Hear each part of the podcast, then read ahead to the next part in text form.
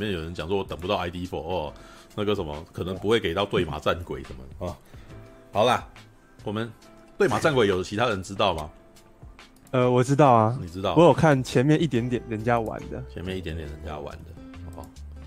对马战鬼，我有可能开始下。呃，要用游戏的方式来问吗？对，我看一下，对马战鬼。那是什么啊？那个是游戏。对马战鬼是对马岛上的，是日 PS 四的游戏。对，是 PS 四。哦，好吧。对，继续静音。啊，哎，其实我觉得你可以碰一碰，我真的觉得它真的很不错。对，你好烦哦！你什么都要我碰一碰，好烦。反正你每一个都不会去碰啊，没有要你碰我的，我我。我要你去碰别的东西，我觉得我很 gentleman，你知道吗？就是来来碰我一下，没有他没有他这个是 你想的，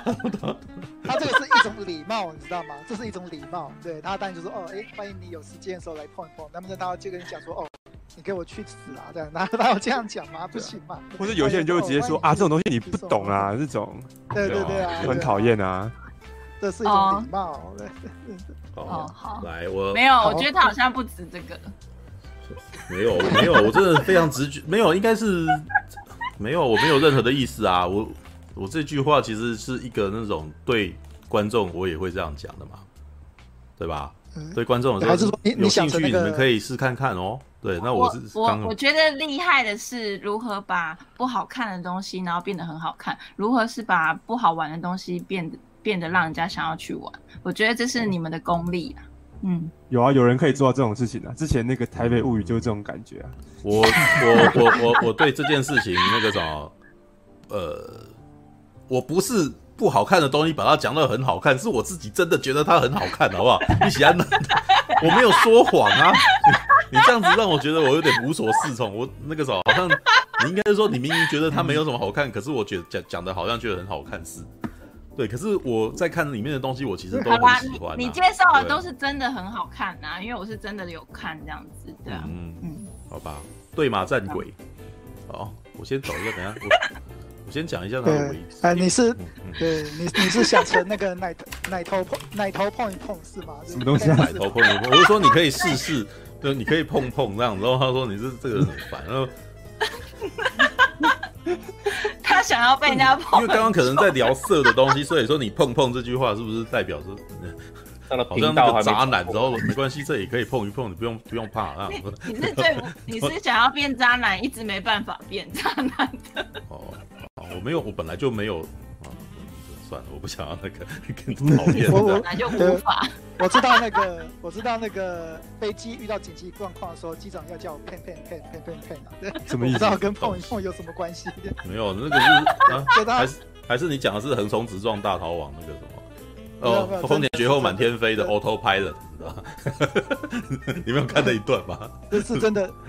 嗯，对，那 Autopilot 我知道，就对。但我讲是真的，就是。那个飞机上遇到紧急状态，第一个最危险的时候要要叫 Mayday Mayday Mayday 嘛？哎，对，求救。第对，嗯，对。但有点危险，但是还没有那么紧急的时候。对对对对，五月天的意思。五月天，五月天，五月天，五月天。有些危，对，有些危险，但是还没有到说哦完全会失控状况的话，要叫 Pan Pan Pan Pan Pan Pan 对。对。为什么呢？什么意思？所以说哦。就是 pen pen pen 的意思。好了，骗一骗的好吧？这是我今天，这是我今天才学到的东西。今天我怎么会学到这个莫名其妙的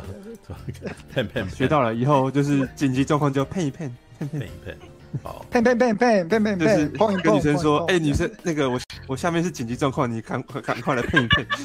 我的天哦！我的下面，我的下面，我的下面正在 mayday 中哦。好烂，一级警报，这听起来都好杂，有没有这？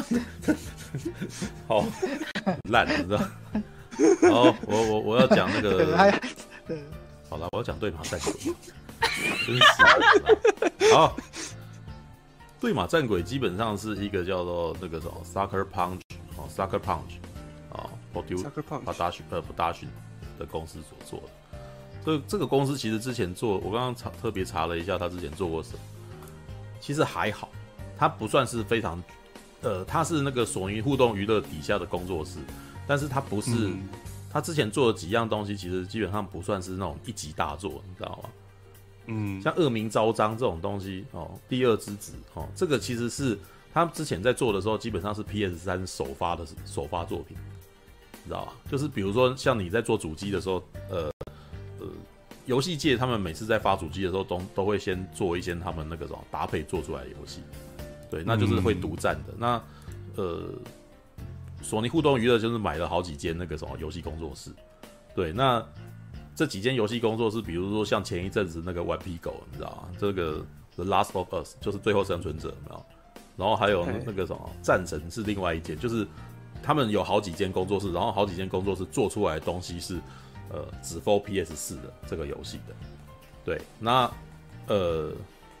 这一间 Sucker Punch 哦，Sucker Punch，对，Production，他之前所做的东西算是终极的，就是。恶名昭彰，其实算是那种他可能刚出来的时候，PS 三刚出来的时候，他他伴随着发行的一个独占作品。那可是他基本上可能会是一个那种，不是耗尽所有游戏呃主机效能的一个一个游戏，知道？但是它在一开始可能会让你觉得哇，这个东西还不错，我买来以后那个什么，我可能可以立刻买，可以有这个游戏可以玩，然后同捆机这样子。那恶名昭彰其实已经就算是那种中等级的，对，所以一开始我看到对马战鬼的时候，这间公司做对马战鬼的时候，我其实没有特别的感觉，你知道吗？对，我其实没有特别说那个什么，觉得说哇，这间公司所做的东西会很厉害或什么的。一开始我没有特别，但是它的海报是真的很厉害。这个海报其实我我我真的觉得那个什么对马战鬼的海报很很有那个很有味道。就会让你觉得说，这好像是一部超大作的感觉，知道？这是这是那个图像图像学，你知道？就是那种你的那个视觉视觉的那种感觉，你会觉得第一第一时间就会觉得说，哇，这个这个感觉起来，这个作品是史诗大作，你知道？嗯，对。那可以先从那个什么海报这个东西来做一点小分析。我觉得第一步就是因为他这个人，你知道吗？他呃，我们其实。玩游戏的人，其实大部分玩家可能都会希望主角很美型，知道、嗯、那呃，比如说像那个，如果以日系的话，像三国无双嘛，三国无双那个什么赵云的那个脸就很帅，你知道吗？而且，嗯、我觉得日系跟美系的最大差异是，日系在做游戏的时候，他们会非常强调人物皮肤的细节，但是，嗯，那是美系，美系的游戏，他们可能在做三 A 大作的时候，会非常强调那个女孩子脸上。有雀斑呐、啊，然后有一些那种毛细孔啊什么有没有？那可是日系游戏的特色呢，是人物的脸像白瓷一般，没有任何的瑕疵的。嗯，对，嗯、这个我真的觉得是那种美系跟日系的那个什么美学的差异，你知道吗？日系其实那个什么的人啊，到最后你会觉得他们看起来每个都像男公关，啊，男主角，是吧？我们我们拿那个《三国无双》这个最明显了。三国无双在一开始的时候都还很那个，一开始都还有一些那种大叔，你知道吗？像那种那个最早期的时候，《三国无双二》啊，《三国无双三》的时候，就可能都还有那种呃关羽啊，然后张辽啊，然后那个什么夏侯渊那样子的角色，你知道？对，那可是到了那个什么越来越后面呢，你会发现说哇，他的那个人物你知道吗？越来越难公关化。像你看这边哦，那个什么夏侯渊、夏侯惇哦，夏曹操这个都是早期的。然后你看到那个荀彧啊，哦荀彧、曹丕啊、王毅啊，这些都是越都是比较后期出来的人。然后你会发现到后期出来的几乎都是一个样子啊。我觉得其实这个是所谓的那个什么角色小生化，你知道吗？就是我们拿那个我们拿霹雳布袋戏来讲好了，霹雳布袋戏也有很类似的问题。就是一开始做一个戏，可能是生旦净末丑，你知道吗？就是你你要有小生嘛，然后有小旦嘛，然后然后净角啊，然后净角、蛋角、丑角这样子。那净角、蛋角可能就是老人，或者是脾气凶暴的啊，或者是那种那个盗贼哦，然后那个什么丑角哦，对，就是他们其实是一个，其实以前那个什么。国呃京剧啊什么的，他们在讲那个生旦净末丑，其实是在讲说一个戏剧里面可能必须要出现很多呃不同个性的角色，然后来搭配。对，那可是因为可能一场戏里面，然后大家可能都比较喜欢帅的，就是大家都喜欢小生嘛，对不对？或者是小旦啊，然后他可能这一这个作品红了之后，他下一个作品也是小生红，然后他后来就是每一个作品在做出来以后都是小生。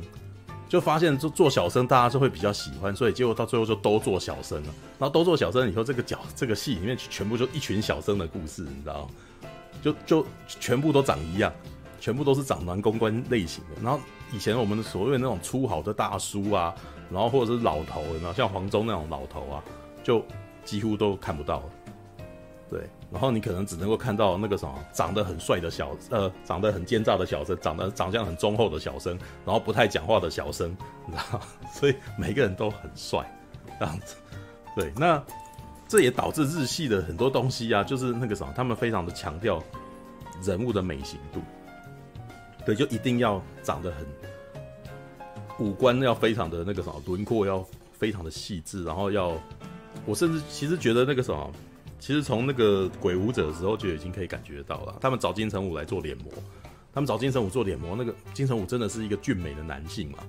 对，就是 之前我今天还贴都帅了两个世代，你知道都已经中年了，还是没有人可以赢过他，这种实在太帅。对，那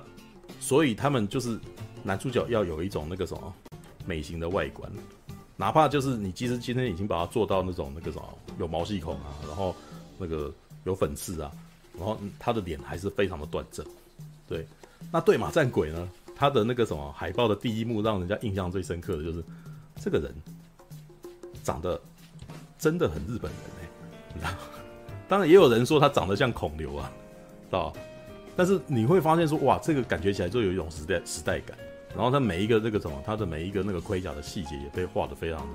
精精细，然后就让你觉得说，哇，那这感觉起来是一个非常特。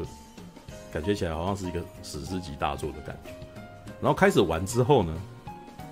我其实觉得那个什么，这个游戏很厉害的是他那个人设啊，他的人设基本上没有没有把人物过度的美型化，这可能也是因为它是一个那个什么欧美游戏工作室所做出来的日本游戏，日本时代剧的有一个游戏，所以它有点像是那个，如果莫卓如果莫卓在，他应该知道我在说什么。之前有一个游戏叫《全军破敌》，《全军破敌》有一个有那个啥，有出了一款游戏叫《三国》。然后当时我还记得《全军破敌三国》出来的时候，很多人就在那边该该叫，你知道吗？因为《全军破敌三国》的动画的那个什么人物啊，很写实，你知道，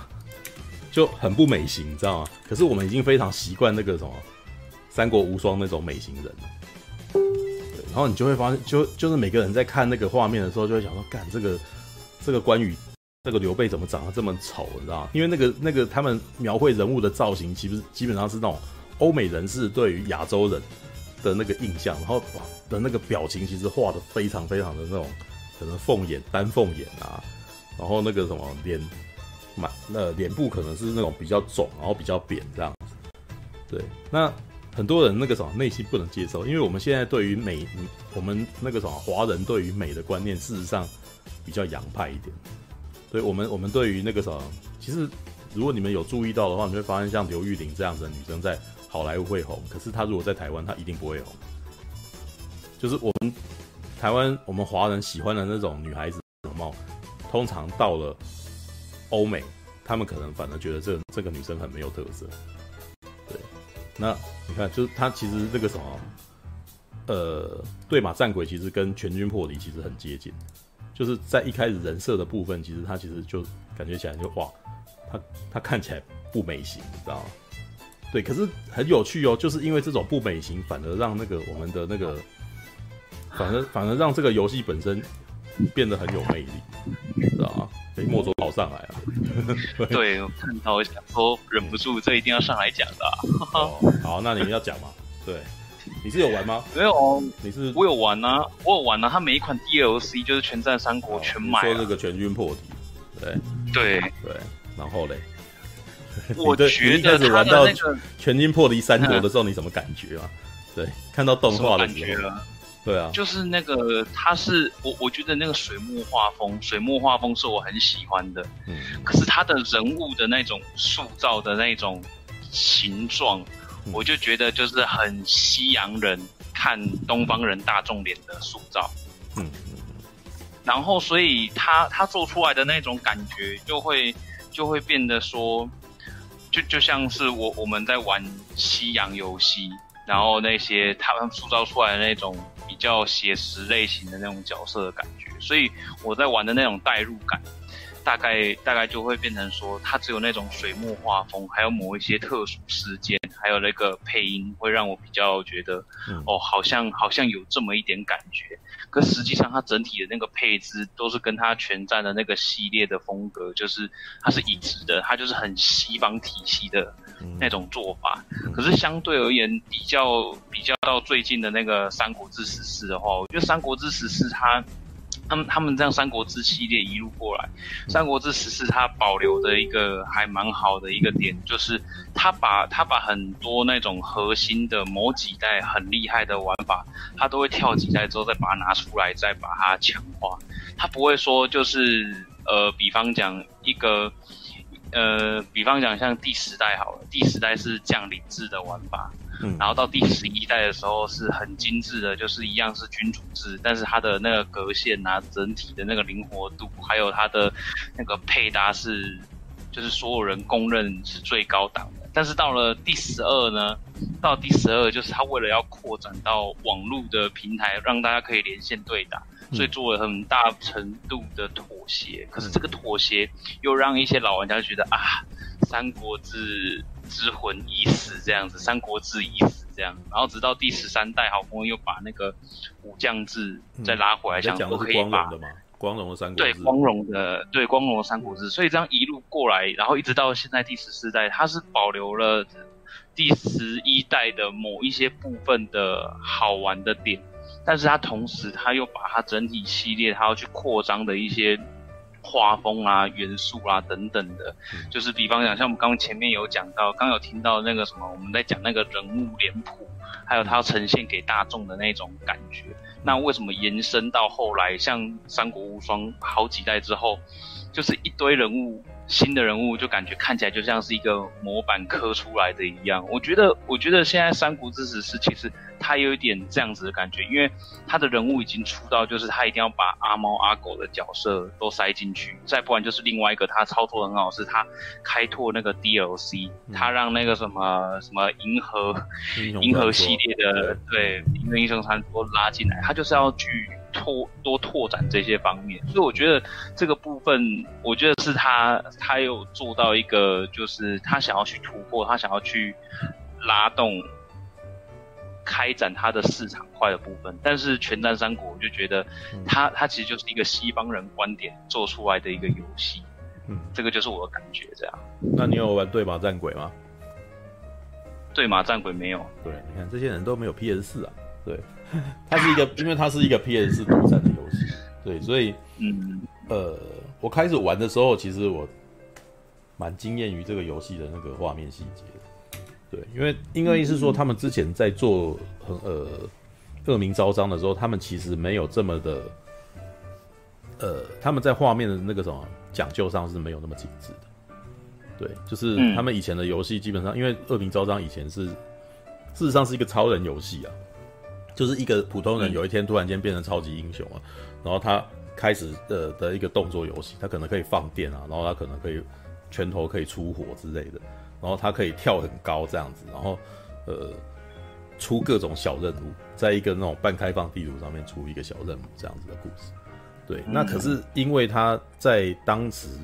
PS 刚出来的时候就，就呃跟 PS 三出来的时候，他做了一个那种样板式，就是那种独占游戏。所以他们在做的时候，基本上以灵活度为主，就是它是一个非常讲究那个动作流畅的东西。可是相对的，它的那个画质，就是它的画面精细度就不算是特别好。对，所以一开始看到对马战鬼，呃的时候，我其实很讶异它的画面。它的画面其实有点，应该是说这这是 PS 四后期的，把后后期的那个什么效能，你知道吗？超出来的一个一个游戏。而且它很特别哦，这个游戏它的读取速度非常的快，知道吗？因为这这年头啊，就是游戏其实越来越肥胖，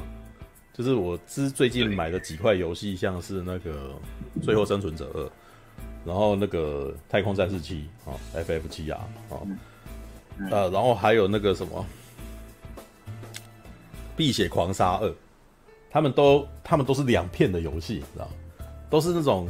其实我玩那个什么蓝光，就是 PS 四游戏，其实它容量已经很大了，一片大概已经五十 G 左右，你你很难想象是。它容量大到它有另外一块安装碟，你要拿你要把它灌到那个什么电脑载入硬碟以后，安装完了以后，然后才用第一片来玩这样子，哇，就很肥哦。它大概可能用掉你五十 G，载进去就已经五十 G 左右的那种空间这样子，然后而且还要更新，对，然后呃，他们其实讲究的是读取很长一段时间以后，然后带你去一块非常大的地图。对，可是对马战鬼还蛮特别，我印象极深刻。我它只有一片，然后我放进去以后，我本来想说我再等一下好了，那个可能应该还要载入吧，结果马上就可以玩，你知道？马上就可以玩。然后它在里面呢、啊，你因为它也是一段非常大的开放式地图，所以你在玩的时候可以，呃，因为他要鼓励你去探索每个地方，每个地方可能都有一个小任务这样，然后你破解完那个任务以后，你可以得到一些奖励。比如说你的那个可以拿到武器啊，可以拿到衣服啊，这样子。然后可是你跳到另外的地方，呃，不，几乎是不太需要读取，马上就可以过去。然后这让这个游戏的那个流畅度变得很高，就是你你会觉得哇，好顺，可以赶快就去下一个地方这样子的感觉。而且它非常体贴哦，体贴到那种那个什么，玩完了走破完一个地方以后，还立刻问你说你要不要跳离这个地方啊？因为它有点像那个刺客教条。刺客教条基本上常常在那边做那种那个什么探索，你知道吗？就是要要你去探索某个地方，然后爬来爬去，然后跑到一个地方，然后去把一些东西给找到这样。然后可是刺客教条通常你爬上去以后，他可能还会要求你要回来。对，但是对马战鬼非常体贴，玩完了你你你在跑完那么多的迷宫哈，然后跟追就是爬来爬去之后，然后他会直接问你说你要不要回到你最早原来的地方啊？方便啊，很快。对哦，对，然后呢，这一款游戏呢，还有一个很大的优点，就是它的画面很漂亮。怎么说它的画面漂亮呢？事实上这，这这个游戏它有一个很炫的东西，就是粒子效果。就是里面呢有非常多的那种落叶，你知道，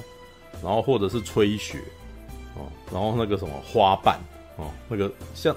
其实我觉得他们其实是利用这一点来做那个日本日本风，你知道东方风格的那种东西。像你们以前在看那个《末代武士》啊，对，或者是那种《人生异士传》啊，这种武士片的时候，他们是不是很喜欢营造那种，比如说两个人对决，有没有对决的时候，然后突然间周遭突然洒满了樱花瓣，知道飘飘落的樱花瓣这样，然后他们在飘落樱花瓣的的那个树林当中对决这样，然后可能砍下去以后，然后血。洒了满天都是，然后这个时候，哇，那个那个画面，一个人死掉决斗的画面，竟然被他描绘的非常美啊！然后呢，对马战鬼其实很大一部分就是利用了那个什么 PS 它的那个粒子效果，它里面那个什么有一个那个摄影功能啊，你可以调整那个粒子有多少，知道？我曾经把它调到最多，哇，简直是密密麻麻的那个什么花瓣在那边飘动，你知道吗？随着风飘来飘去这样子，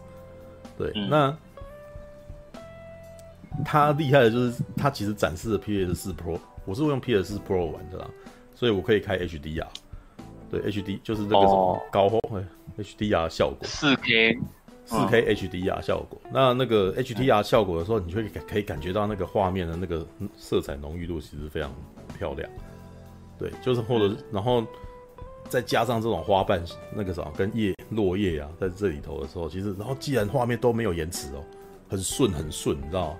以前在玩那个什么刺客教条的时候啊，刺客教条大革命啊，不是有一个外号叫 bug 命吗？就是那个，就是因为它太容易，就是人一多的时候就开始整个延迟，你知道吗？对，那我觉得对马战鬼其实很聪明的用到，就是他利用了这个效能，就是 PS 的效能，就是没有很多人哦，其实他其实其实在群战的情况底下，他也他也没有那个延迟的状态。对，那事实上他在里面其实不会有太多一堆人的那个什么情况出现了，但是他很聪明的让你就是觉得说，哇，这个画面其实是很空旷、很漂亮的，然后旁边旁边的东西都都有各种动静，然后就是你突然间觉得说，哇，这个日本好辽阔。虽然我觉得事实上那个什么真正的日本河是一没有那么那么宽了，对，但是它描绘的那种日本世界，事实上是一个非常奇幻的地方。哇，这个每个地方好像都到处都是很漂亮的落叶，然后都不会有人需要，都不用扫地的，你知道吗？那个那个理论上在 事实上，如果在现实生活，它应该很臭，对，就是腐烂了以后可能很臭很臭。但是你你因为你在玩游戏的时候，你感受不到，你就会看到各种东西在那边飘来飘去这样子，你就会觉得这个地方真的是有够美的。对，然后呢，我觉得值得一提的啊，对马战鬼有一个模式，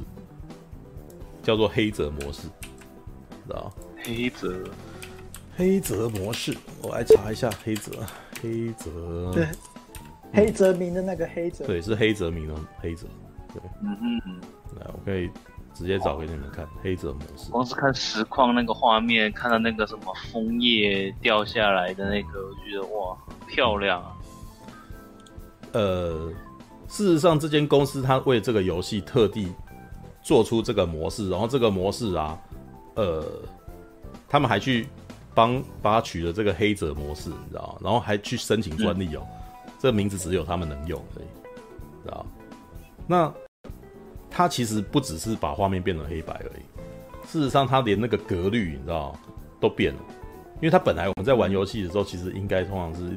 如果是顺的话，通常是六十 P，然后四 K 这样子。那如果你那个你你的那个 PS 效能没有到那么好，可能一零八零 P 四 K 这样，呃，一零八零 P 六十六十呃六十格这样。对，那它呃做出黑泽模式呢，它的格律事实上变得比较电影感。然后它旁边突然间出现的那个刮痕，你知道，就是你会发现那种出现那种放映的那个我们以前那种老电影放映的时候那种胶卷的那个刮痕。然后呢，甚至连你的音质都有点不太一样，对，音质都有点做的有点像那种电影里面的那种的那个声音哦，对。然后你可以看一下他们那个特写，我其实觉得那个什么，他这个时候那个脸模的那个特写啊，这个时候就透露出那个什么魅力来，你知道吗？他们不找帅哥，我真的觉得很很有很有味道，反而很有味道，因为他那个男主角啊，近景人。的那个脸啊，事实上，因为他的那个设定是一个落难的武士，你知道吗？因为这个故事其实的那个时代背景其实还蛮早的，他不是他不是战国时代的故事，嗯，他他是镰仓他是镰仓幕府时代的故事，就是北北狄世宗嘛，北狄世宗这个这个将军在位的时候，然后蒙古大军来攻击日本，然后在对马岛这个地方，他其实那个什么一开给游戏的一开始所描绘的那个事件。是真的，因为我后来还还跑去查，你知道吗？就是当天那个什么，就是日本登陆了以后，然后对马岛当地的武士集结起来，然后那个什么抵抗他们，但是只有八十个人，所以是八十个人那个什么对抗所有的蒙古大军，然后全灭。然后就是也就是说，他前面的一场是一场注定的败仗，然后那个什么八十个人就这样全灭了。然后男主角呢，就是被描述是他这八十个人里面的唯一一个生存者。嗯，然后他的那个什么，呃，八十季的那个什么最大的那个领头就被俘虏了，这样。那故事其实还描绘的很那个，就是呃，敌人的蒙古大军的将军还会讲日文的，知道？而且前面还有讲一个理由哦，就说我研究你们，对，我为了要征服你们，所以我研究你们，我知道哪一个地方可以怀柔，哪个地方必须杀掉，这样。哪些人必须杀这样子？那你今天我尊重你是一条汉子，你是个武士，你今天要不要投降啊？然后这个武士当然死不投降嘛，所以那个什么，我们男主角近景人就要挽救他，你知道，就是要拯救你的舅舅这样。然后其实啊，这个游戏其实很有魅力的一点是，他在对于武士道的描写其实还蛮迷人的。嗯，嗯，你们有哎、欸，可是你们有人看完看过《末代武士》吗？就是汤姆克鲁斯所演的那一部，有啊，对，那哎、欸，大侠有看过吗？对，你可以，啊、我们要查一点那个什么额外的事情，要不然大家都没有玩这个游戏，我们那个对话无法无，无法持续，你知道吗？我有一个人独撑，所以我来问你们一下那个什么，你看《末代武士》的感觉，当时你那个时候觉得它是一个什么样的片？对，先问大侠好了，嗯、对，那是什么样一个片哦？对，因为它是一部美国人拍的，它算是所谓的对对。其实那个时候，嗯，可能会想说，哦，可能会有很多那种所谓那种美国对日本那种刻板印象的。一开始看的时候会有这种预设心态，结果没想到看了之后发现那个，嗯，他那个刻板印象其实并没有那么重，嗯，他算拍的还蛮还蛮那个。接近大致上从我们所认识的日本风，而且听说它里面几个演员也都是特别挑过的，嗯，不是像那种珍珠港随便找随便找几个美籍日本人过来演的，他是真的呃有去日本去真的找一些哦日本时代剧几个呃知名的演员来过来当配角，嗯，对，很多呢那个末代武士里面那种路人啊小配角啊，其实很多都是那种日本时代剧时代就已经出来那几个好演员，嗯嗯嗯。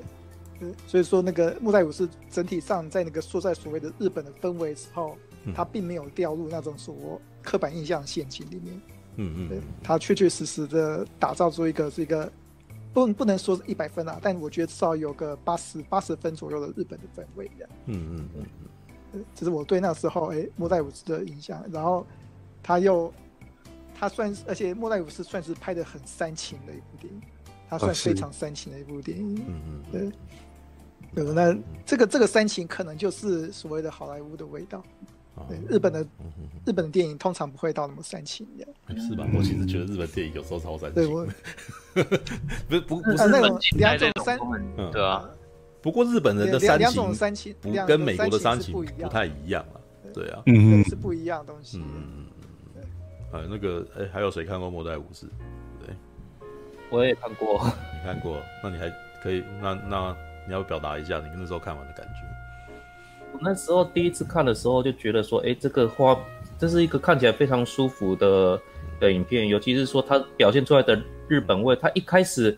呃、欸，汤姆汤姆克鲁斯第一次接触到日本武士，然后那个武士从森林里面的迷雾出来的时候，显现出一种很一种很神秘的军队的一个压迫感。他一开始前面不能说他那些那个将军是一个很。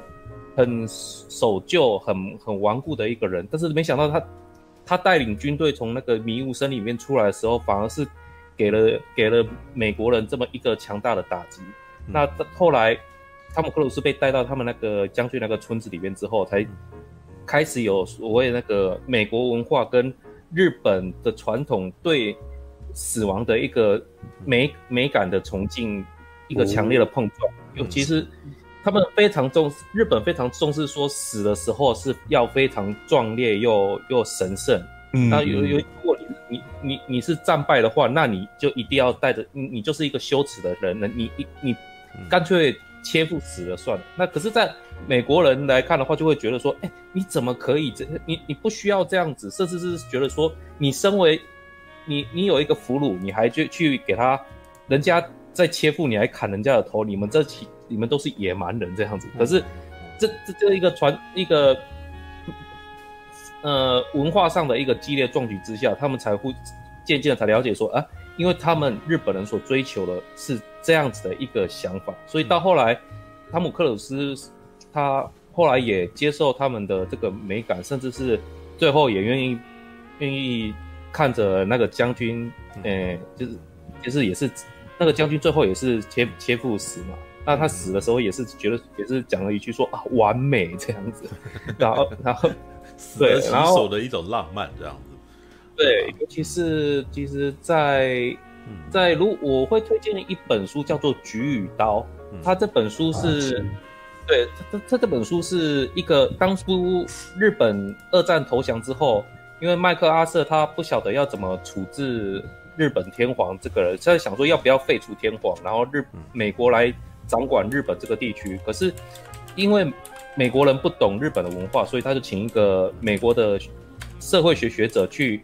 去给给意见，然后那个美国社会学的学者写出来的一这本一这份报告就是就是就是《菊与刀》。那最后麦克阿瑟因为这份报告而决定就是保留日本的天皇，让他们继续继续能够能够。呃，维持日本人继续管日本人自己的的状的政权。嗯嗯嗯。那那我另外还要再补充一个，就是说，嗯，当初我我们谈我那时候我跟大学同学去去看的时候，我那时候还觉得说，哎，这是一个在讲说一个改朝换代的过程，一个一个当一个国家它在面临到是欧美列强的时候，他们所所想想要保留下来的传统，在面对列强的时候，他们不得不去放弃这些固有的传统，甚至他们固有的观念，然后必须不必须去转往枪炮的部分，甚至是舍弃他们的的传呃他们的旧的优良美德。可是那那是。这是我们那时候的想法，但是我我好像看到日本人对这部作这这部电影是反而是负评的，为什么？因为日本早在很久以前就已经选择转转换那个枪枪炮的的攻击方式，因为在元赖朝时期的时候，种子岛就已经传到日本，然后后来到了织田信长的时候，更是发扬光大，所以他们会觉得说哪有？这个时代的武士还在拿弓箭跟 跟拿武士刀，没有，他们早就已经开始使用火枪了，对，嗯、所以他会觉得这部作品实在是有点，就像大侠刚才讲的，就是美国人这样子是吧？对对 对，就是美国人对日本武士的那那种刻板观念，嗯，对。然后我还可以再顺便补充一个，有一幕很好笑的，嗯嗯，很很少有人注意到，就是说，当诶剧情在那个。汤姆克鲁斯带着将军去，去跟那个，就是他们即将要打仗的嘛，那两军已经互相对峙，然后他们还就是要跑去跟那个，呃，天皇的那个外外国军上司的他们对枪完之后吧，汤姆克鲁斯骑着马回到他们自己的军队里面，把他的马交给那个小兵的时候，嗯、那只马往就是脚突然踢了一下，踢到那个小兵的下体。嗯哼，对那一幕，对他他他那一幕有在电影里面出现，但是因为那个演小兵的那一位非常的尽责，所以他下来的。对，所以那一幕，嗯，很很少有注意到。但是如果你去仔细去观察，真的那个马腿有踢到那一个小兵，然后那个小兵稍微退后几步之后，硬是盯住那个痛处。哇塞，对，被被被被被被马踢到，应该已经破掉了。没有了，他可能有，有他应该有穿盔甲吧？对，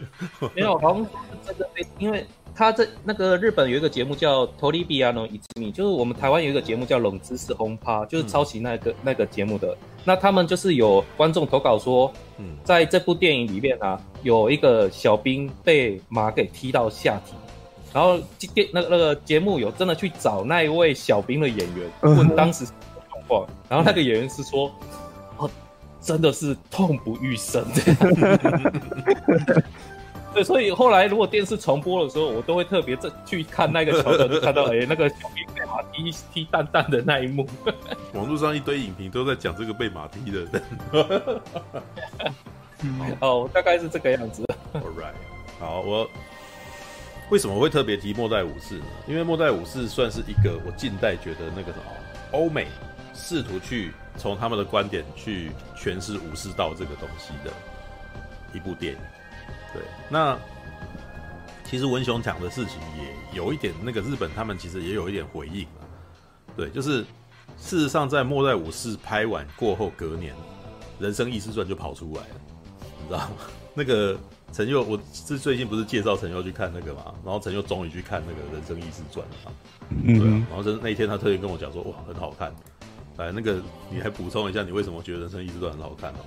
对，《人生异士传》很好看。嗯，哦，因为他讲的那个故事非常、嗯、非常壮烈。嗯，应该说，呃，因为其实是从树哥当时介绍官员之战，嗯的那一刻起，不知道为什么就突然就是说，嗯，我要来看很多日本电影啊，然后想说要找，尤其是后来又看的那个什么，嗯嗯，三池崇史的《十三人刺客》。我觉得《十三人刺客》也是很有趣的，他在他在反讽某种武士道精神嘛。那想那想到说，哎、欸，好像树哥还有谈到，呃，《人生异事传》就来看看。而且《人生异事传》很有趣，因为我之前曾经翻过漫画，然后漫漫画真的是没没办法看下去。没有，因为漫画是用那个每个人的观点来讲事情，哦、所以他的故事传递是比较破碎的。对我，我是最近才补看的漫画，然后漫画在台湾还没出完呢，你知道吗？这只出到第四集，对，就翻到第四集而已。对，但是画风我很喜欢，对，好继续吧，哦、对，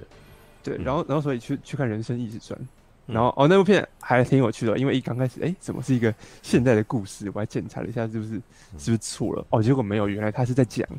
呃，就是用两个呃已经是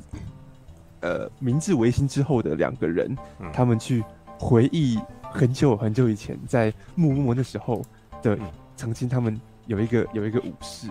啊，新选组里面的一个武士吧。嗯嗯嗯。然后他里面就讲说，这个武士是怎样的人呢？就是一个啊，呃，他原本好像是先用近藤，哎，那个叫近藤吗？还是佐藤？反正就是就是佐藤浩市啊，呃、那个是他是那个啊，斋藤一啊，对啊。啊，反正就是用用他的观点，然后他是一个非常呃非常暴躁，然后好斗的人，然后看到说，哎，怎么这个。这个男主角这么的和善，然后一看到他就拉着他，然后讲家乡的事情，嗯，好，然后其实观我相信观众一刚开始看就会很喜欢，很喜欢这角色，嗯，好，就觉得说，哎，这这是一个可爱的人，嗯，然后结果没想到，等一下我我查一下，人，没有，你那个讲的是吉村贯一郎，哦，那个，对对对，哎，那个什么，哎哎哎，妈的，熊熊忘记他名字，对。好，呃，等一下呢，中井贵一啊，中井贵一演的这部片的两个男主角，一个中藤中井贵一，一个是佐藤浩市，对。然后我那时候当时我看完以后，瞬间变成他两个这两个演员的粉丝，知道？就到处去找他们以前拍的片，跟他以后拍的片，对啊。然后中井贵一他还有还有去中国拍过片哦，知道啊？他有拍过和平的那个什么一部电影，那个中哎、嗯、什么什么中哎。大地英雄啊，呃，天地英雄，天地英雄，对，然后是演一个那个什么，在唐朝时代，然后去那个什么，呃，去唐，呃，在唐朝时代从日本去唐朝，然后那个什么被封当一个那个什么捕快的一个一个日本人，对啊，好，继续。但那部片真是难看的要死。好，总之回来讲人生异志传，就是讲说这个斋藤一是非常好勇斗狠的人，然后看到这个那个吉村。嗯贯一郎啊，他笑笑的，然后跟他讲家乡的事情。嗯，我们都还想说，哎、欸，是不是这个斋藤一要跟他当朋友了？结果没有，斋藤一就 always 说，干，我很想把这人杀死。好，然后到后来我们才知道为什么会发生这种事情。然后我觉得某种程度上其实也是讲出了，呃，至少是创作者他看到了一个。可能当时的社会，或者甚至是某种武士道里面的一个一个非常反人性的地方，其实后来讲说他们那个新选组要去要去打仗，就是有点像是要跟那种维新派对抗吧。嗯，好，好类类就类似这种状况。然后其实新选组他们资源非常缺乏，然后呢已经快要就是基本上大家都知道说是战败了，但是他们还是要继续打下去，因为他们有某种职责。嗯，然后就是讲说在某一个。呃，中场休息的时候，嗯，中井贵一就就拿着仅存的粮食开始到处发，就哎、欸，那个要吃吃饱啊，吃饱才能打仗啊，嗯嗯，好，然后结果他发给斋藤一，然后斋藤一吃一吃，突然想起来，就是说，哎、欸，你你自己吃了没有？然后这时候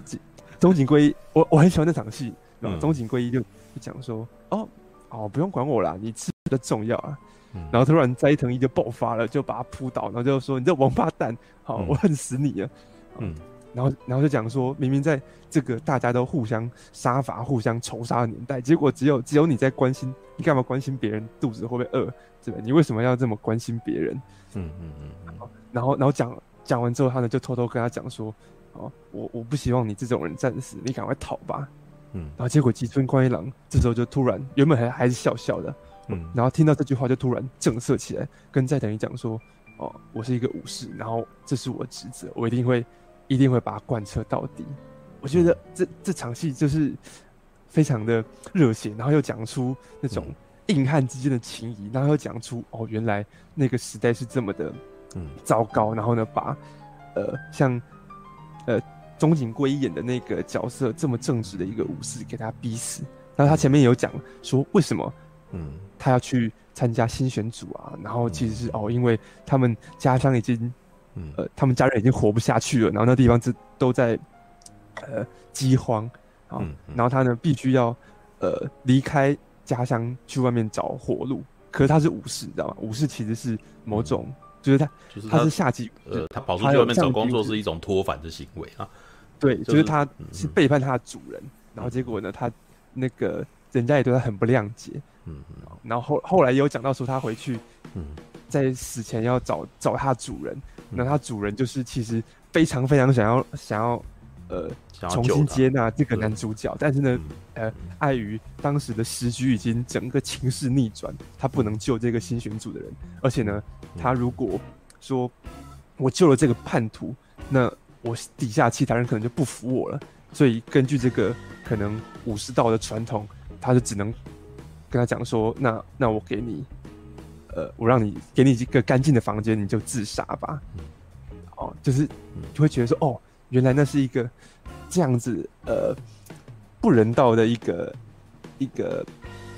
一个制度跟文化传统，可是在那里面你还是可以看到非常非常温情，然后呢，每一个人都。呃，也不是每个人，就是有些人就是很为对方着想，然后或者说你会觉得说这个人真的是很真诚啊，然后甚至包括在讲说这个男主角他的家庭也是一样，那个那个是一个很很悲壮，但是你会觉得说哦，很就是那种好像美好的人性光辉，就是在这种黑暗的时刻才能散发出来，嗯、就说哎、欸，这个家已经快要没没东西吃了，结果呃那个妻子就。自己往湖里面走，就说：“ 我死了吧，拿我当粮食。”然后丈夫就要去救她，后面小孩在后面哭说：“呃，不要，就是就是妈妈不要死，那个我们可以不吃饭。”哦，其实其实还挺煽情的哦，必须说。可是你就会觉得说，那那个那个他讲的说，呃，那种善善良吧，就是非常的动人。嗯，那他其实这部片有点。是要告诉你说，哎、欸，嗯、这个武士道里面好的部分是是这样子，他可能会逼死人啊，或者说可能到最后大家变得非常的食古不化啊。然后，但是呢，呃，这是坏的部分啊，坏的部分是这样子。那好的部分呢，可能就是说，哎、欸，你看，其实里面那种，呃，例如说这个家庭啊，或者说这个中井贵一所代表的那个真正。精神上真正像是武士的一个人，他是非常的为别人着想，然后非常的爱家乡，然后呢是为了自己的人民而战的。嗯嗯嗯。我我觉得他讲讲武士道这件事情讲的还，呃，就是还蛮不错的，你知道吗？最近正好想办法找一些武士片出来看，这部是我觉得说他讲的非常的，嗯，非常的到位的。好，那像我刚刚提到的那个山池崇史的《浪人四七》，他就是以一种。非常批判性的眼光，好，然后呢，拍的很异色，你知道吗？好，对啊，所以所以那部片可能口味太重了，但是我觉得，呃，《人生异士传》它是，它是讲的很很中肯吧，而且就算你不提那个，他的故事也很很有戏剧张力，就是讲说，哎，这个这个人从一开始好像是好好先生啊，后来发现他哦，他怎么那么死要钱，然后才发现说，哎，为什么他，啊，就是他每次杀完人。都会开始非常厚脸皮的跟上司说：“哎、欸，多给我一点薪水。”好，然后每次拿到薪水就非常非常开心。后来才发现说：“哦，原来他是有这样的一个家庭，他要养，然后他其实是背负了骂名出来讨生活的。”嗯，好，对啊，我这是你看《人生异事传》的感觉嘛，是吧？嗯，对，我要播点时那个时候，虽然我是在讲对马战鬼，但是我真的很很私心的想要。绕过来稍微讲一下《人生异士传》，对，因为这是武士的故事啊。对，那《人生异士传》呢，他讲的是幕末的时候新选组的故事。对，虽然有人说念新战组，对，我以前也一开始都念新战组，可是我后来发现好像是选，对，选择的选，因为他叫新选组，就是新新，就是他们幕末的时候，然后那个德川幕府他们新选了一批人，对，然后这批人事实上是。当地就是等于是各地的那种散兵游勇那种流氓，你知道吗？然后他们其实为什么会有这种这个组织，你知道吗？这个组织其实基本上就是因为当时德川的幕府已经失势了，然后旁边的那个就是有一些那种尊王攘夷的，你知道吗？想要把德川想要把幕府推翻，所以他们就开始召集一批那种很很渴望当武士的人，然后就说他们是新选组这样子。其实基本上那个时候那时候看了几本书，然后提到这件事情啊，对，那。那中井贵一所演的这个吉村贯一郎，事实上他就是盛冈武士啊，在盛冈这个地方当武士的，然后是当地的藩底下的那个什么呃教人家那个剑术的那个师傅。根据那个名因为因为那个什么，在电影里面其实是从后人，然后再说他本来是干什么有没有？对，但是他把它剪得比较线性了。我觉得陈佑你现在再去看漫画，你可能就会比较吃，你就吃得进去。对对对对，因为看电影是他把整个故事有很很，呃，算是这样，他串起来的东西虽然有的时候不是线性的，但是有办法那个什么连贯的看一个人的故事。对，那那个漫画版其实比较分散，漫画版真的是一个记者到处去找每个人，然后每个每个人讲不一样心中的那个吉村贯一郎的故事。那呃，漫画版其实可以讲看到一些，还解说了一些那个什么当代为什么会发生这种事，甚至有点像是那种知识漫画的感觉，你知道吗？有点像那种，有点像科长岛耕作那种的，就是哎、欸，他们还还会介绍你这个行业当时会怎样什么之类的。对，好，那吉村光一郎他是盛冈武士，然后他特地到了那个什么，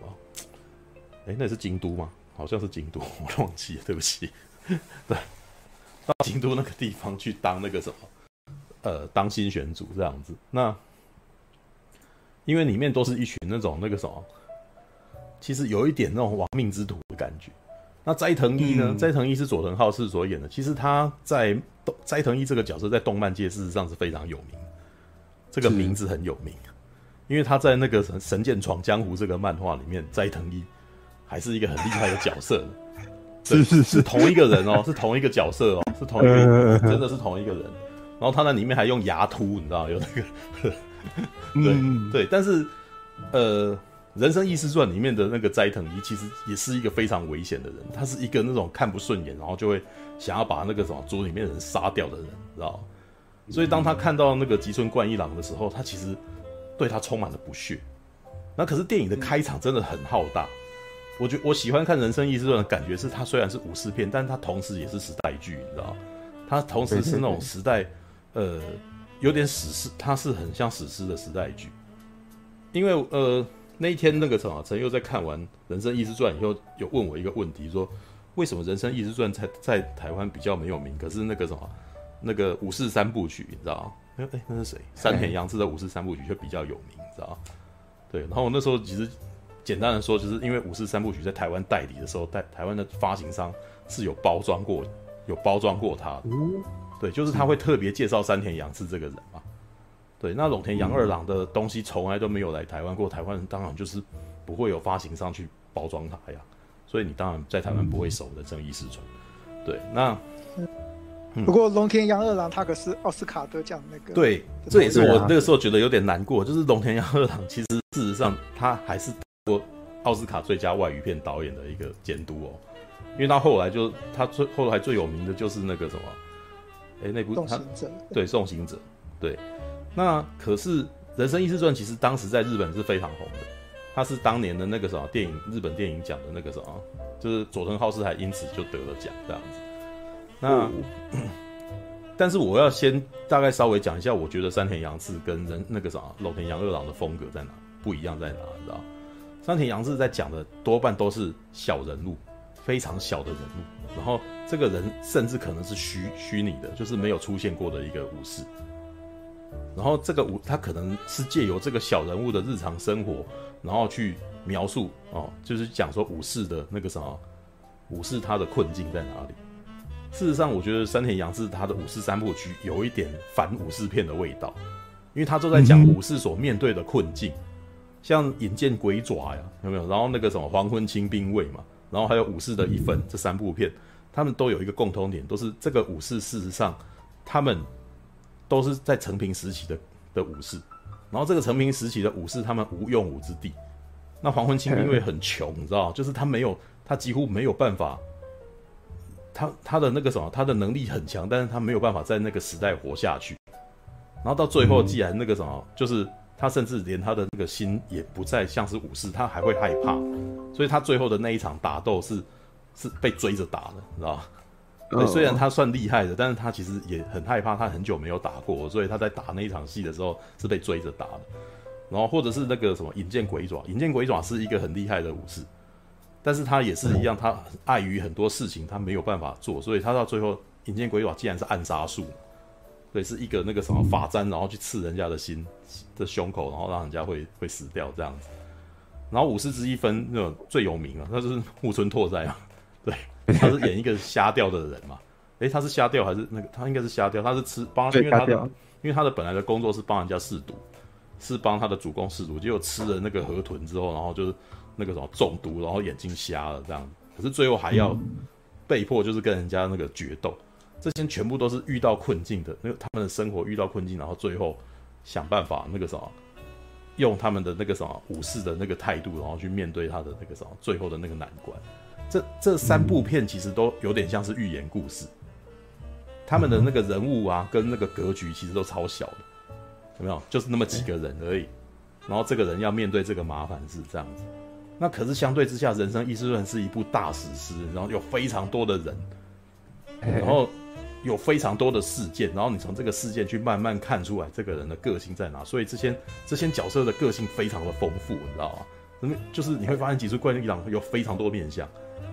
对，他有爱钱的他有没有？然后他也有什么武武功很强的他，然后他还有那种严肃时候的，还有还有爱那个小孩子的时候的他。可是你不会在《黄昏清兵卫》或者是那个什么《引见鬼爪》里面看到这么多。呃，那个主角的面相，因为那个那那个故事其实相对起来是比较简单的，就是只是在描述这一个他最后如何解决这个问题而已。而你在看那个人生异士传吉村贯一郎的故事，你会不知道他最后会走去哪里。如果你在一开始看的时候，你会觉得哇，这个他他好厉害哦，那接下来他会怎么样呢？对不对？你不会觉得你你会有一种那种欲望嘛？然后觉得这个事件会一你会很待看到接下来会有什么大的战斗这样子。然后，而且那个战斗的场面又很大，然后你就会觉得哇，干好厉害啊！这个、这个、这个好有时代感，你知道吗？因为他电影的一开场就让你非常的兴奋了。电影的一开始就是新选是一个名场面事件，就是新选组要遴选人，对，然后遴选人的时候，那个什么吉村贯一郎被叫出来，因为他自己说了他自己是那个什么北城一刀流的，知道？他讲他自己是北城一刀流，所有人都哎。突然间，那个什么对他有兴趣，你知道吗？这件事情是我后来查看漫画才知道，说为什么大家对他有兴趣。因为那个时候，那个什么近藤勇他内部有派系斗争，然后对，就是他事实上吉村光一郎是另外一派的人。他故事漫故电影里面不是有一批人后来离开吗？对不对？嗯、就是那一群人离开的人，他是是吉村光一郎是被邀是跟他同一个流派的，所以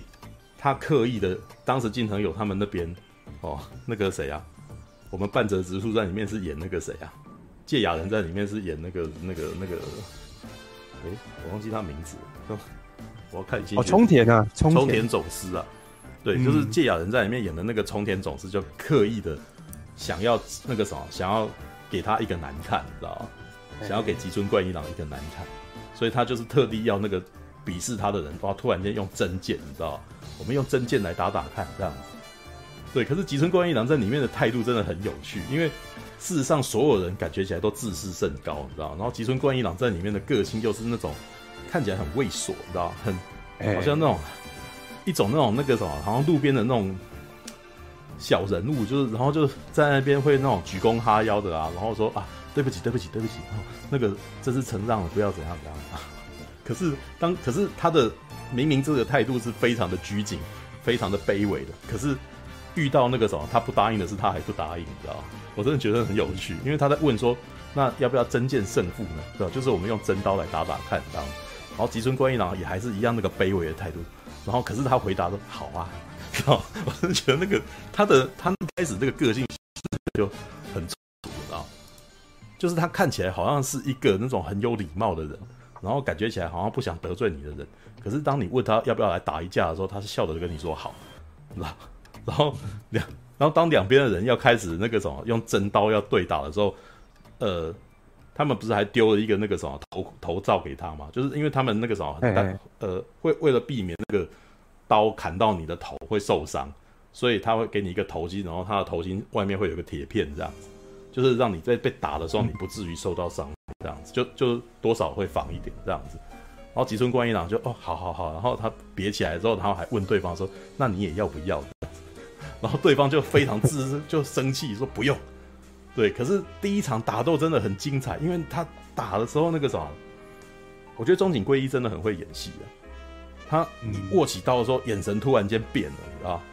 他他很会做这个切换，就是他刚刚还是一个非常畏缩，然后感觉好像只是一个那种小老百姓的那种眼睛，然后可能当他拿到刀，然后突然间很认真的时候，他那个突然间瞪你一下的时候，你突然间感觉到很有气势。然后对方在、嗯、对方在攻击他的时候，他跟他有互相喂招，然后换招以后，然后既然占不到半点便宜的时候，哇，那一瞬间你突然间觉得哇，这个人不简单呢，好厉害，这样、嗯、对，所以中井贵一在人生异士传的一第一场戏就把这个他的角色给拉出来，就是哦，这是一个表面看起来乖乖的，但是他有超强实力的人，那个你绝对不能够小看他，对，然后。斋藤一在旁边，然后佐藤浩是在旁边看，然后还在旁边旁白说胜负已经分分出来了。为什么？因为对方其实，在打了两招以后没有被没有没有得到好处之后，他改变架势的时候，其实已经对等于是对方其实已经心里面已经怕了，你知道吗？已经觉得会那个了。所以接下来他的意思是说，接下来再出招，其实已经逞强，想要同归于尽什么的。对，然后吉村贯一郎其实一副也没有要去。就是想说好，你来我就是应对的那种，他的态度，他的那个感觉起来就是一副那个没关系，你将来啊，兵来将挡，水来土掩的那种那种气场，你知道吗？所以第一场戏就是这样结束的。然后后来斋藤一还想要再试他一下，想要杀他，你知道？所以在一个雨天的时候，然后跟他单跟他单挑，哇，单挑的时候也是一样，他前面吉村贯一郎也是一副那种很畏缩、很畏缩的样子，就是在那边陪笑的。然后结果等到佐藤浩市突然间对他出刀的时候，那个态度都变了，然后两个人开始打起来。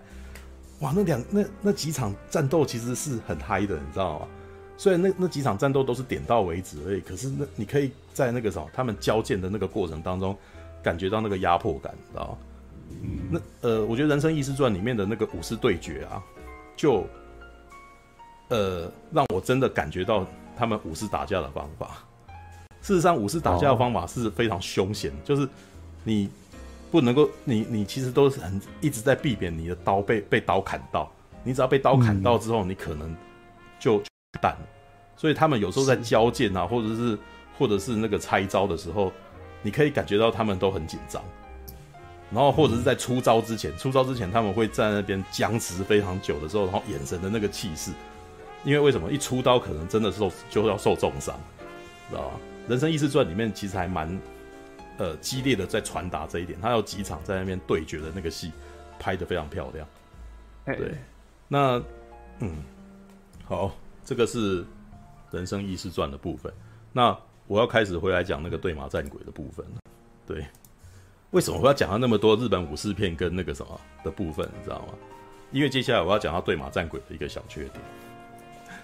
对马战鬼啊，他的优势是他那个脸模，他脸模其实刻意挑了一个非常，甚至连我们台湾人都觉得这个人长得可真是日本人的那种味道，而且不是日本现代人，是日本古代人，你知道？这可能真的是那个什么创作者本身很喜欢黑泽明电影的感的那个原因啊，因为黑泽明电影的那个日本日本的那个男主角武士啊，或者是那种农民啊，都跟我们现在。的日本明星的样貌很差很多，知道吗？嗯、你你会发现他们在里面常常是脏兮兮的，然后长相很猥琐，然后那个什么，甚至满脸胡渣，你知道吗？对，就是现在的现在的我们那个日本大和武士片，因为都常常找俊男美女来演嘛，所以那个山川山川敏郎啊，山川敏郎长得就很粗犷。对，他是一个那种你可以感觉到他哇，这个人感觉起来就是。好像是真的是刀头上嗜血的一个人，你知道吗？对，那对马战鬼他找找来的那个脸模，他把它扫出来以后，然后再再把它做出来的这个造型，他事实上事实上我在玩他的时候，那个玩这个游戏的时候，基本上他大部分时间都是都很都是那种满脸胡渣的样子，你知道吗？就他是一个非常不美型的男主角，对，可是就是因为他不美型，所以我突然间觉得这个游戏。很真实，对吧？而且其实玩一玩也忽然间发现说，其实他美不美型不重要，因为我大部分的时间都是看着他的背影。那 我们我们在切，我们在那个什么角色在在操纵角色的时候，我们大部分时间都是在都是切在他的背。对，那在模式，你有的时候真的觉得在黑泽模式里面的那个什么的几个卡，真的很很像黑泽明的电影。因为只有黑泽明的电影里面，这些落魄的农民其实都长得不是很好看，你知道吗？然后他们都脏兮兮的，然后在那种夹缝里面求生存的那种感觉。对，那缺点在哪？你知道吗？因为他们的那个什么脸模啊的表演啊，事实上很欧美，知道吗？其实日本，如果你常看日本武士片的话，你我觉得你们应该会投。日本啊，其实如啊，我再拿一句好了，像半泽直树，半泽直树是不是那个什么？大家常常在讲的那个什么，那个大和田啊，这个演员，你知道香香呃香川照之，香川香川照之，对，香川照之这个演员，他的表情很夸张，有没有？他表他在演戏的时候，他们很狰狞，你知道吗？然后 然后那个芥雅人在那边叫他下跪，然后就是那个。然后这时候会拉特写，然后表情就是很狰狞，然后面面目就是非常非常扭曲，你知道吗？对，那可是啊，我后来发现说，这其实根本就是日本日本的那个表演方式，日本人的那个什么，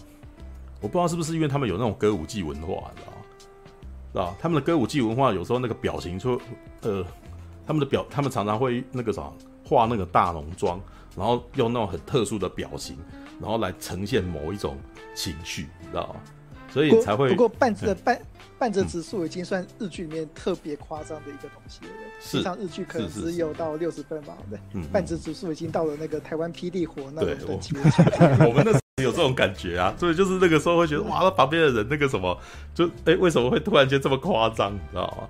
对。可是直接，嗯嗯，你说的说，哎，对，直接那种脸对脸讲话，连那个一般的那种日本的抓马都不会这样拍的。嗯、但是。但看的会很爽，因为那种效果是真的很好的。嗯、对，就是完全是看，完全是看夸张性，而不是看什么真实性的东西的。对对。那这一点为什么我会特别提？你知道吗？因为日本的武士他们在强调情绪的时候也是这个样子的。像陈佑他刚刚在讲那个《人生义士传》里面，佐藤浩树抓住吉村贯一郎的时候，他那个那个情绪是很激烈的，你知道吗？你为什么要这样啊？有没有？那那我刚刚在讲那个吉村贯一郎的那个呃吉村贯一郎中井贵一在表演吉村贯一郎的时候，他实质上已经算是很静态的表演了，但是他如果以欧美的人的感觉，这还是非常夸张，知道吗？他因为他刚他他在演那个卫所那个样子，有一个很大的样板，就哎、欸 嗯、有没有？然后接下来突然间那个什么板起脸孔，然后那个瞪你的时候，那个也是一个非常哦。一般观众都立刻感觉到不一样的那个表演方式，你知道吗？嗯、对，那所以那个啥，日日本人的那个表演是一种一定要让你看出来效果的一种表演。对，这个有点像是，呃，他们的那个民间的那个风气也是如此的啦。他们道歉一定要动作要极大，对吧？不是有讲说有些人只能还要下跪，有没有？土下座哦，一定要让人家感受到你。你的诚意什么之类的啊，对，然后甚至为了你怕对方感受不到你的诚意，你还要剃光头啊，就是日本人是一种很夸张的民族，他们他们为了，因为他们本身就不会特别把这件事，有时候会很多情绪是不会讲出所以他们会有所谓的你要会阅读空气的这种说法嘛，对，你要感受到旁边周遭的气氛啊，那要如何让你感受到？周遭的气氛呢？你的表演要很生动，要不然的话你会很失礼的，对方会感受不到你的 你的气氛，你知道吗？这所以这件东西投射在日本的这个戏剧上面，我觉得他们他们的表演都是很夸张化的。但是呢，这种东西其实在武士片里面就是变成一种很正规的东西，你就会觉得说啊，日本武士好像表演就应该这个样子。所以呢，当我看到那个什么《对马战鬼》里面的那个脸啊。他们人物的脸其实看起来这么的日本，可是他们的表演方式却很欧美，你知道吗？就是他的情绪是比较比较沉的。就是好了，我其实那天写写影评的时候下了一个标，就是可是这是一部没有演绎的武士片，你知道吗？嗯，因为因为香川照之就是那个表演风格，被人家说他是演绎啊，很他的那个表情已经是一种艺术了这样子。对，那。所以可是，呃，对马战鬼他其实非常也算是非常认真了，因为他在里面还有那个日文配音版本，你可以选择你要英文配音还是日文配音。可是，当然我会选择日文配音啊，因为我我是想要看武士嘛，想要看道地的武士故事嘛。就像这一点，其实就当年我去租那个什么花木兰，也是。指明要去租中文，讲中文的花木兰，你知道吗？我不能忍受花木兰讲英文，你知道吗？就算他是 Coco 李文佩，我也要我要听中文版的。为什么？因为这个文化的人，我希望是讲这个东西的。我当他一吐出英文的时候，我真的觉得很诡异，你知道吗？对，所以对马战鬼他有日文配音，我真的觉得不错。因为连那个蒙古武士也是讲蒙古话。对，所以是吗？对，他是讲蒙古，就当然我听不懂啊。他们他们讲什么？他们都用英文，他们都用那个罗马拼音这样子。这边就在边那个，然后这样，我不知道他在说什么，你知道？对，但是你你可以知道，让他传达了一个情绪，说他们是异国的人啊，他非我族类这样子。对，那这是对马战鬼一个小小的缺点，但是我其实真的觉得对马战鬼其他的部分很棒，因为首先他的那个武打，你知道吗？他的武打其实真的有在剑道上面，你感觉起来是有那个价值，他有他有各种的型。然后那个型在打的时候呢，又没有很难，你知道吗？这一点真的很厉害哦。因为有的时候有些有些那个动作游戏，其实他会给他会教你很多招数，可是那些招数有些太过复杂了。那这些复杂的招数用你你其实很难去，平常也不会用。但是我现在在玩一开始的时候，他给我一些很简单的，有点像是那种那个什么剪刀石头布那种概念，你知道吗？就是对方拿剑的时候，你有破剑的招数。哦，那个架势，然后对方可能是个盾兵，拿盾的，然后你用破剑招数，可能没有办法用这个架势去打赢，你可能要换一个架势。然后可是还有拿长枪的，拿长枪的，如果你你就还要练到那个什么，所以就会有三种架势的切换。然后比如说对方拿剑，你要另外另外要赶快切成另外一个架势，然后跟他打，这样简单哦，还蛮简单，而且很好上手。然后，但是我在玩的是，因为我是一个很胆小的人啊，我在玩游戏的时候是常常会非常。会慌张，你知道吗？慌张，然后就被砍死，嗯、这样就是就是我还没有弄好这样子，然后就对方围上来，我就杀被杀掉了。但是基本上这个游戏会让你一直想要玩下去，就比较不会让你哦觉得太过困难了，我下次再再再来玩好了。因为我最近其实买很多游戏啊，然后每一块游戏都有一些障碍，你知道吗？太空战士七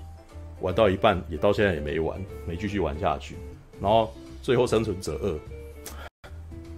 最后生存者二是那个故事中间有一段很很很令人伤痛的转折，然后那个转折我一下子不能接受，然后接下来又觉得每一场每一场战斗都好困难，然后我就想说我休息一下好，然后到现在都还是没有继续玩下去。对，但是我其实觉得这是很重要的，那个什么，很多时候难度减呃难度适中这件事情很重要啊。然后对马战鬼其实。基本上它算是一个难度不高的游戏，啊，对，就是它很，可是它会让你很容易就沉迷在里面，你会非常的着迷于里面的世界，然后你会一直想要去探索，然后里面也放了很多让你真的就会觉得会心一笑的那种，比如说你可能到某些地方，然后会有小狐狸出现，你知道吗？然后你要去参拜狐狸神社，然后参只要参拜完狐狸神社，你可能某一个能力就会上升，所以你要去收集各地的狐狸狐狸神社。然后，而且你参拜完以后，你还可以旁边，你还可以摸那只狐狸，你知道吗？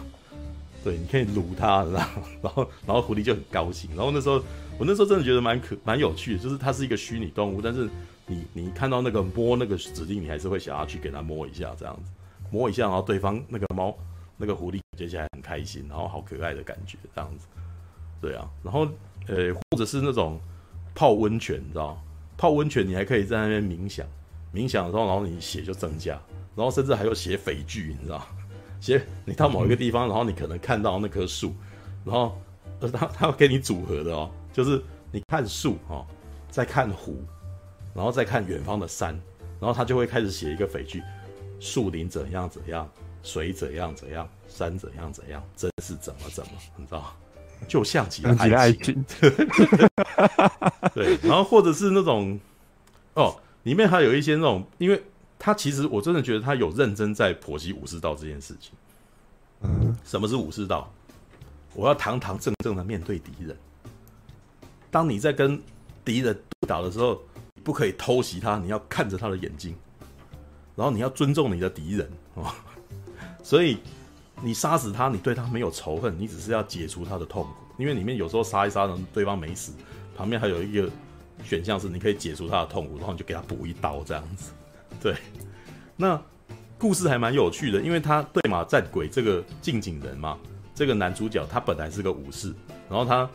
的那个什么舅舅是当地的领主，所以后来被俘虏的时候，他要回去拯救他的舅舅。然后一开始他被一个女女盗贼给救了，那个女盗贼基本上他杀人基本上都用偷袭的。然后前面的故事剧情其实在这方面就是产生非常多的冲突。知道就是他们的冲突在于说啊，你怎么可以偷袭对手？我我要打，我就要堂堂正正的打。然后他在第一关的那个故事其实真的很很有趣，因为旁边他的那个什么同伴就一直劝他说，我们现在这样打不赢的，一定要回去想办法，或者是我们要用游击或者是偷袭的方式。然后男主角就会不行，我要堂堂正正的跟他打，知道？就直撞，就就就就直接单挑，你知道吗？然后直接单挑，然后最后就输了。对，输了以后就受重伤，然后这其实我真的觉得他那一段其实有点在颠覆，就是这故事事实上是一个武士慢慢舍弃他自己的，他本来以为是怎样的世界，你知道吗？因为他的故事叫对马战鬼，战鬼就不是武士，你知道吗？战鬼事实上就是一个只只要那个什么，只为了战斗而生的一个妖魔鬼怪这样子。对，所以这个故事事实上是某方面的有在讲是男主角的沉沦啊。他从一个本来觉得什么事情就该有怎么样一板一眼的武士，然后开始适应整个环境，然后开始呃学着在那个啥极端那个敌人比他还要强很多的状态下，要怎么样取得胜利？可是取得胜利的方法可能是他过去认为卑鄙无耻的。对，那而且很有趣哦。当他第一次做暗杀这个动作的时候，然后主角还会陷入那个什么，会陷入回忆当中，你知道吗？回忆过去，爸爸跟舅舅曾经教过他不可以这样之类的。然 后我那时候觉得超好笑，就是我每次一暗杀，他就说对不起啊，舅舅，你知道吗？他就会有一个这样子的剧情，你知道吗？对，所以这这种这一段这一段，其实我是觉得他其实呃，编剧其实有很认真在处理说这个人这个角色他内心有一些冲突，跟他在他的成长与改变。只是他的成长与改变，其实那个什么是好的还是不好的呢？对，就是你可能是那个什么，他到底坚持武士道是好的，还是你要成为一个那个什么，可以面对各个局势，然后做出判断，不同判断，然后跟那个什么，呃，可能不符合这个本来的那种迂腐的那种态度，你知道吗？目前我还没有玩完呢，但是其实我觉得目前呢，他会有一些支线故事，事实上很多支线故事也差不多是这种状态，像他有遇到一个那个公道的老师，就是那种。弓箭老师，然后弓箭老师的那个故事是说，他的徒弟，他的徒弟在那个啥背叛了他，然后投靠蒙古人这样子。然后可是当男主角在问他说：“你为什么？为什么他会投靠蒙古人的时候？”然后老师却三缄其口。然后后来才发现说：“哇，原来老师以前曾经做过坏事，然后曾经那个什么有做过一件亏心事这样子。”对，所以。表面上你好像武士是堂堂正正的，事实上武士底下有很多很多那个必要之恶出现，这样。可是这个必要之恶就是开始让男主角开始越来越迷惘，知道吗？我觉得这个故事到最后可能会有那个什么其他不一样的那种人人，其他的人可能会因为他的一些选择而改变改变那个什么要不要加入他这件事情。对，目前呢我还没有玩完啊，目前还是非常初期的部分，然后男主角其实还在属于收集伙伴的状态。到处找盔甲呀，然后那个什么弓箭啊，那种传奇的武器之类。对，但是里面也有点小夸张啊，里面里面真的有点那个什么，我真的觉得欧美人做东西为什么会做出一个日本本位主义的一个游戏，你知道吗？就蒙古人理论上来讲，蒙古的这个什么武器应该是比日本还要还要好很多的，就是至少日本的呃，至少蒙古的弓箭弓术事实上应该是胜过日本人很多，你知道吗？可是这故事里面却有发生说，诶、嗯欸，男男主角他要去找传说中的弓，传说中过去的那个什么，一个传奇武士的弓箭，一副弓箭这样子。对，然后这副弓箭蒙古人也想要。我那时候看的时候就有点好笑，说蒙古人最好会想要，蒙古人的弓箭其实是比比日本人的可能还要进步很多，你知道？因为胡服骑射嘛，就是蒙古能够蒙古能够征服整个欧亚大陆，就是他们可以在马上面起射弓发弓箭啊，对啊。对，那那个什么，怎么会变成这个什么日蒙古人想要想要日本人当地的那个什么秘招啊、弓箭什么的，然后我们必须阻止他。我一边玩的时候就一边觉得有点好笑，你知道吗？那有绕口令。对，好啦，这个是我们聊那个什么对马战鬼这个游戏。对，哎，不知不觉也聊蛮多的，比我想象中的还要长。对，不过我听我听过一个说法啦，就说哎，为什么西方？世界会比较注意那个日本武士道这东西，因为有一种说法是，日本的那种武士道跟西洋的骑士道，嗯，骑士精神其实是有类，其实是有类似的地方的。嗯嗯嗯，他们都互相的都有各自的坚持，然后都很尊重各自的敌人，要求公平的决斗这样。这他们是有发现啊，而且一样都是在那种很封建的那种各个领主，嗯的那管制下面，哎，渐渐培养出来的一个精神的。对，因为有这个哦，骑士道跟那个武士道这个共同点，所以那个西方的人哎会觉得说哦，这东西我们比较可以理解，然后这东西哎有点可以理解，但是又跟我们有点距离，所以他们会有兴趣，然后而且比较容易去哦去进入去想象这样。嗯，这是我所听过一个说法这样。我我个人觉得欧美玩家可能在玩对马战鬼的时候，会把它当成一个奇幻游戏来玩。我我至少觉得，在他们把对马岛这个地方描绘的非常梦幻，就是到处都是那个飘散的落叶啊，然后每个地方都非常的优美，然后到处都有都有那个狐狸呀、啊，然后会带你去参拜狐狸神社啊，然后那可能可能找到每个地方都有温泉可以让你泡澡这样子。对，我我有玩最后生存者，我没有玩完最后生存者，我玩到一个我玩到那个什么一代的男主角被挂掉之后，我就暂时停下来。好，就觉得很难过，你知道吗？对，那啊，诶、欸，对马战鬼，我看一下，我刚刚还想到一个哦，我觉得在玩这个的时候，我突然间理解那个什么，卢卡斯他那个什么在做那个星际大战的那个感觉，知道吗？因为这一部这个游戏，其实在里面，其实你可以真的感觉到男主角很在意他的那个他的武器，他的刀。这里面就是他每次砍完那个什么杀完人以后，他都会做一个那种动作，你知道吗？然后有有刀在前面，有刀呃有刀在手的时候，就感觉起来所有人都对你很尊敬，你知道吗？就是那个社，就是对马岛那个世世界里面那些农民，只要一知道你是武士，对你非常非常恭敬，知道吗？这这真的就是有一种那种绝地武士的味道，你知道吗？我都觉得那个什么，搞不好啊，那个什么。对吧？战鬼这个被人家解析出来啊，那个什么，把你的武士刀换成光剑，我觉得也不违和，你知道吗？真的，他的那个动作，那个什么，跟那把刀，那把刀其实是简直是无敌的东西，你知道吗？对，就是他可以砍，他可以那个什么，面武士刀对抗那个什么蒙古大军的那个大刀，可以那个什么，可以赢过他，然后把他杀掉，你知道吗？对啊。其实，其实这是一个这个什么玩起来非常有豪快感的一个游戏。你在砍的时候，你真的觉得很很嗨，你知道吗？嗨到你真的会到处找人来砍啊，就会会觉得很爽啊。因为里面有一些那种拆拆招的一些那种一种设定，所以当你拆赢的时候，你会很有成就感。哦，对，就是比如说对方砍过来的时候，你要看准他的位置，然后那个什么，在他防，在他出刀的那一瞬间防御好。防御好的时候，他会破绽大漏，你知道吗？就是你，你等于是在挡的时候，然后往旁边一偏，然后那个那个人会失去平衡，然后这时候你一砍，然后哇，看到立刻就死掉，你知道吗？你会觉得自己好厉害，你会觉得自己的武术好强，你知道？我看出来他的，我看出来他出招的时机了，然后而且我那个什么破解了他的招数那种感觉。这个游戏其实有让你那个什么，会有让人有这种成就感。对，All right，这是对马战鬼，然后。感谢您的收看，喜欢的话欢迎订阅频道哦。